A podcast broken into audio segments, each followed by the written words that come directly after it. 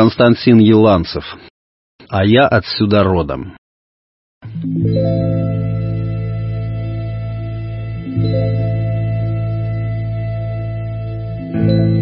Когда-то, работая на золотоносном руднике Восточного Саяна, я впервые понял, что такое ностальгия. Уходил сон, ныло сердце от навязчивых воспоминаний. Ко мне приходили образы когда-то оставленных людей, друзья из детства махали руками и звали к себе. Одиноко стоял дом, в котором я вырос.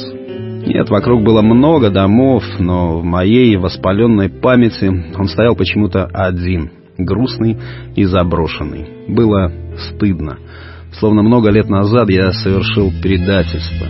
Я оставил его и уехал в далекую, тогда еще неизвестную мне, но так манящую к себе Сибирь.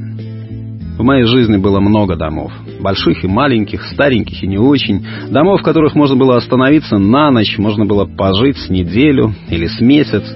Только я почему-то замечал, что в них не было тепла. Для меня не было. Потому что самый главный дом в моей жизни стоял очень далеко, за тысячи километров. Дом, о котором я тогда даже не вспоминал. В окна смотрит запоздалый вечер, Звездный свет колышется во мгле, и на зло судьбе не гаснут свечи в самом теплом доме на земле. Этот дом, наверное, теплый самый. В нем биенье дорогих сердец. Там на кухне суетится мама. Подшивает валенки отец. Там в часах давно живет кукушка. Ароматом в печке дышат щи. И березка рядом на опушке от мороза по ночам трещит. Сейчас я иногда подхожу к нему. Он стал другим, и в нем уже давно живут другие люди. Не стало крыльца, на котором мы так любили сидеть с сестренкой. Уже нет калитки, приоткрыв которую отец звал нас домой. Язычный его голос гремел по всему переулку. Только я-то знаю, что это он. Тот самый дом из моего детства, возле которого в начале 60-х росла очень высокая трава. И слышу голос деда который, покрякивая во дворе, строгает доски для крыши. Именно тогда, после первых приступов ностальгии, я решил, что однажды непременно вернусь домой. И мне казалось, что это ведь так просто. Купил билет, сел в поезд. Глупый.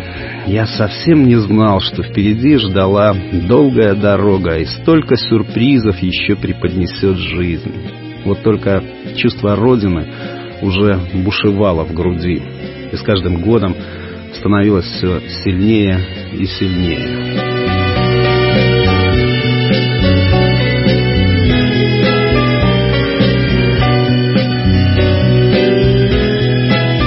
Однажды на БАМе в Уаяне, которого тогда практически не было, стояло десятка-полтора балков, мы спорили о человеческих пристрастиях, привязанностях, которые мешают работать и творить.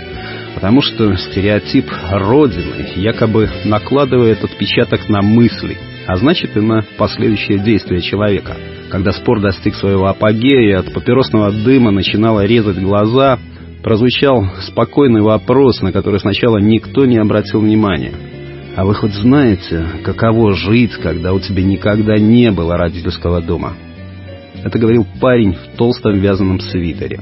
Он сидел возле печурки, не спеша подбрасывая в топку дрова, и грустно улыбался.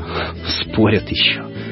Вмиг смолкли голоса, и мы все недоуменно уставились на говорящего, а он встал и подошел к столу. «Вот ты, например, откуда родом?» Парень ткнул пальцем в грудь Толика Полушкина.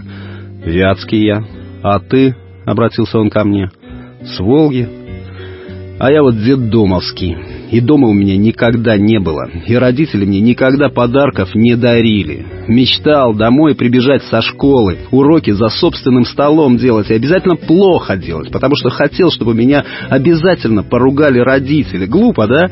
А я вот мечтал об этом. Мама и папа чтоб уезжал я часто, потом бы обязательно возвращался, потому что было бы куда возвращаться. Вот и на БАМ приехал из-за этого. Женюсь, дом построю, детишки пойдут, и будет у моих детей собственный дом. Будут мама и папа. Здесь будет их родина, а вы... Парень махнул рукой и вышел на улицу.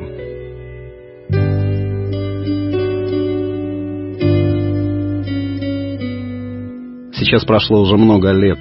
Построил тут парень дом или нет, не знаю. Только мне кажется, что все-таки да, потому что стоит только захотеть.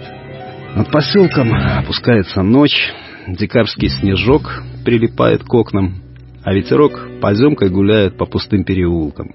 Поселок готовится ко сну, и одна за другой гаснут лампочки в запорошенных домах, в наших домах, потому что очень нужно, чтобы у каждого из нас был свой дом, в котором тебя обязательно зажгут свет и накормят наваристыми щами. И неважно, откуда ты пришел и надолго ли.